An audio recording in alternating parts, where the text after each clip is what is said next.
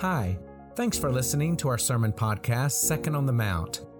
I'm George Anderson, minister at Second Presbyterian in Roanoke, Virginia. I do not take it for granted that people sit in the pews on Sunday morning or listen to these podcasts hoping to hear something that connects them to God, to each other, to the world. And so I spend hours seeking the right word for the right time and said in the right way. I welcome your feedback. I encourage your sharing this sermon with anyone it might benefit, and I hope you'll return to this podcast again or come visit us for worship. We'd be happy to have you.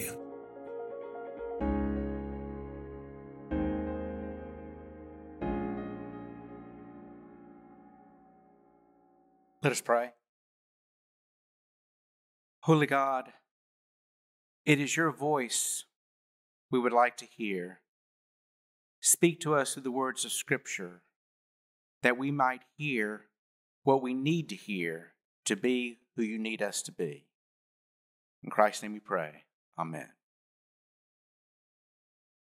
Our scripture lesson comes from the first chapter of John, beginning with verse 39.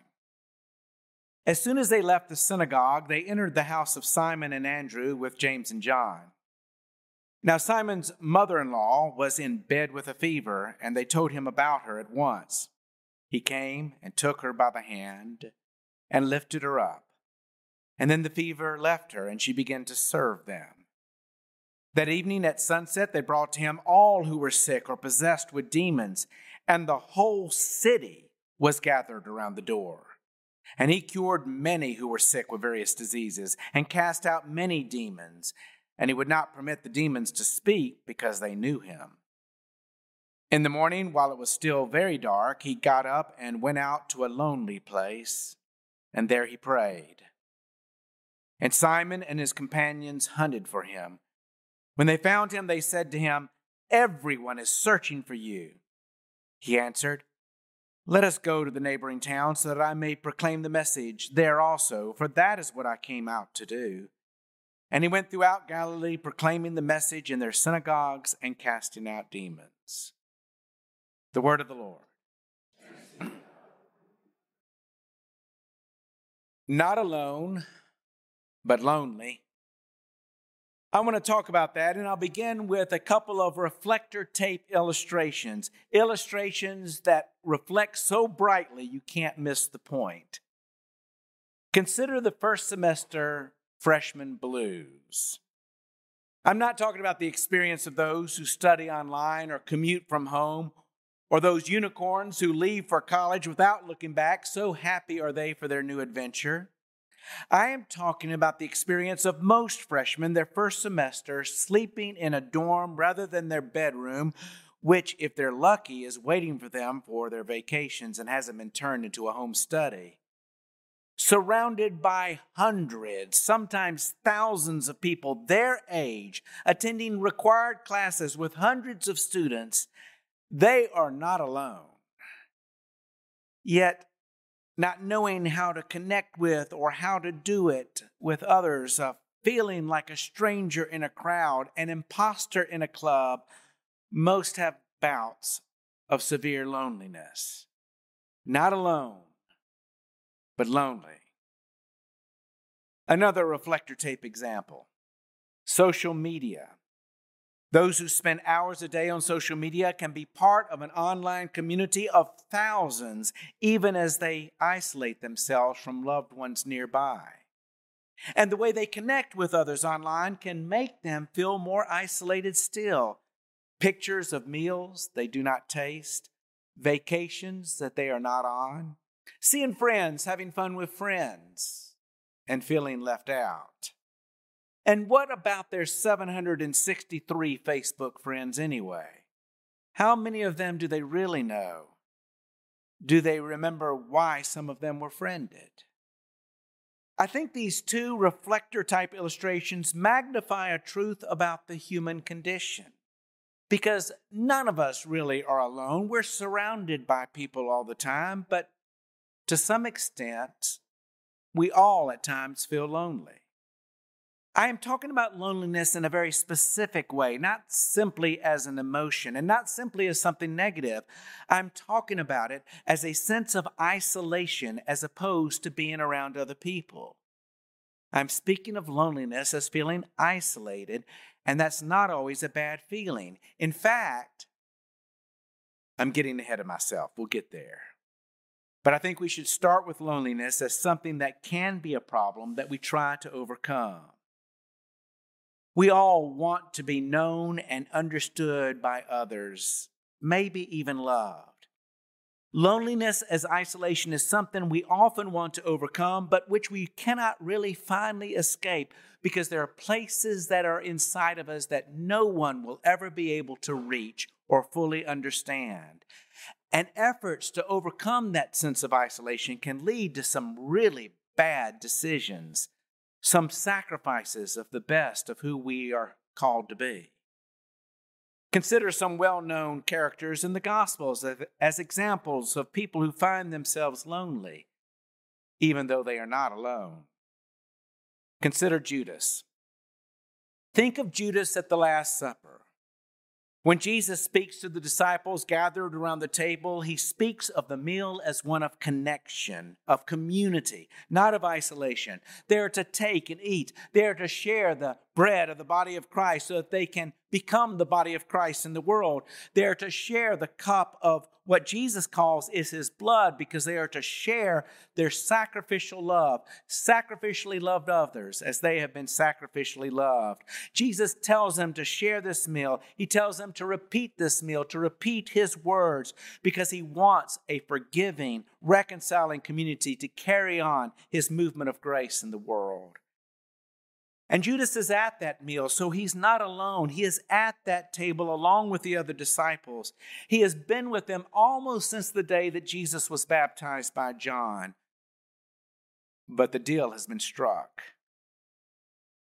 He's going to betray Jesus with an intimate gesture of connection, a kiss. Judas knows what he has done, and that is his loneliness. Now, there have been countless sermons preached on why Judas does what he does, but there's at least one reason that no one can deny. He took 30 pieces of silver as payment. Looking for a material solution to a spiritual void is the classic pretext of some of the worst decisions we can make. Now consider Pilate when Jesus stands before him in his palace.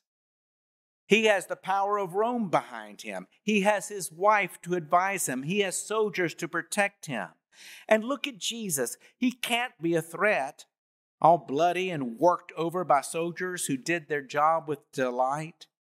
And outside his window, outside the window of his palace, is a mob calling for Jesus to be crucified. Pilate is far from being alone. But that the mob is outside is why Pilate is lonely in this moment. You see, he knows that Jesus is innocent. While other times Pilate might feel confident doing exactly what he wants, in this moment, he is like other leaders who are intimidated by the people they lead. It's a lonely moment when you can't speak your truth, when the mob calls it a lie, when you can't do what is right because the mob celebrates the wrong. Pilate is a governor, but he needs to keep the mob on his side to govern. Pilate and Judas, boy, those are reflector tape illustrations too, illustrations of bad outcomes of isolation. But loneliness doesn't have to always be bad. It can be the catalyst for growth and healing too. Consider Nicodemus. Nicodemus has his people, he has his tribe, he's a Pharisee. Pharisees are joined in the common cause of knowing and interpreting the scriptures. They are well respected. They have a powerful influence in the community as to how people are to think and how people are to live their lives. You could say it's one of the most strong peer groups of Jesus' day. Most Pharisees are devout and humble servants of God and really do help build up strong and healthy communities. However, as often happens in human communities, including religious ones, power and control issues get in the way with some of them. Unfortunately, you know what they say about bad apples. The whole bushel gets a bad reputation. The author of John's Gospel talks about the Jews and talks about the Pharisees the way a lot of people today talk about the church. They see the shameful behavior of some ministers and congregations and say they want nothing to do with the whole lot of them. I think Nicodemus is part of a company of Pharisees who have been poisoned by power and control, and they see Jesus as a threat to their authority as interpreters of Scripture. I don't say this because of anything specifically said about these Pharisees that Nicodemus hangs with. I say this because for some reason Nicodemus thinks that he has to sneak away at night to talk to Jesus. Is he afraid to be entertaining the idea that Jesus might actually have something to say about Scripture and salvation worth hearing that he knows everybody that he hangs with will disagree with? If so, that's the loneliness of Nicodemus. He's like Billy Elliot of the movie of the same name, a child of a working class family sneaking away to learn how to dance ballet. Nicodemus' loneliness is that he's drawn to what he believes that his tribe might reject. Now, in John's gospel, we see the growth of Nicodemus as he moves from sneaking away at night to speaking up for Jesus in the light of day. There are other examples in the Gospels where the story begins with their isolation, not with their crowd. I'll run through a quick few quickly. There's the man possessed by demons living among tombs in a cemetery. Some would say that he's not alone because there's so many demons to keep him company, but he's isolated by those demons. There's the 10 lepers. Some would say that they are not alone because they have each other. But lepers are isolated as those who are treated as the living dead. The Syrophoenician woman whose daughter is deathly ill, some would say that she is not alone because there are people all around her when she begs. But she has been canceled by her culture because of her race, and she is the one having to beg. And that isolates her. The woman known for her moral failure who washes Jesus' feet. Some would say she is not alone because they use expressions like, you know how they are. You can't help people like that. You know their kind. But she is isolated because now she is known mostly for her sins. All of them are isolated because they have something about them or within them that sets them apart and condemns them. There are others like them but each is lonely in their rejection. But all these are positive stories. Out of their loneliness, they seek a connection with Jesus. There's something about them that compels them to seek to be seen and heard and understood. And their physical or spiritual healing begins with Jesus' willingness to be present to them, to face with them their demons, to touch the untouchable, to see the person rather than the problems, and find as acceptable company someone declared by all to be unacceptable. Jesus can meet with them in their loneliness for this reason. He actively seeks out that loneliness himself. Not all the time. I mean, Jesus has a life. He goes to dinner parties. He has deep conversations. He shows compassion to the suffering. He sees those people who are brought to them. He attends synagogues. He, he makes pilgrimages to the temple. He's not alone so often, but there are times when he embraces loneliness by saying and doing things that isolate him even when he's not alone as when he upsets the crowd that adores him by saying what they do not want to hear, or when he upsets religious leaders when he doesn't agree with what they say God demands, or when he upsets his followers by telling the truth about his coming arrest. Jesus has this courage and clarity to isolate himself because he embraces faithful loneliness. His core identity doesn't come from those who follow him, who try to lead him, who adore him and want him to be their king, or those who confront him and demand that he conform. His courage and his clarity comes from faithful loneliness. Our passage from Mark is telling us that. Yes, here at my sermon's end, I finally have gotten to our passage which comes from the beginning of Jesus' ministry.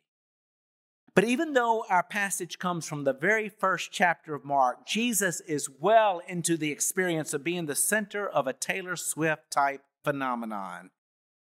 Jesus is early in his career, but he is already insanely famous.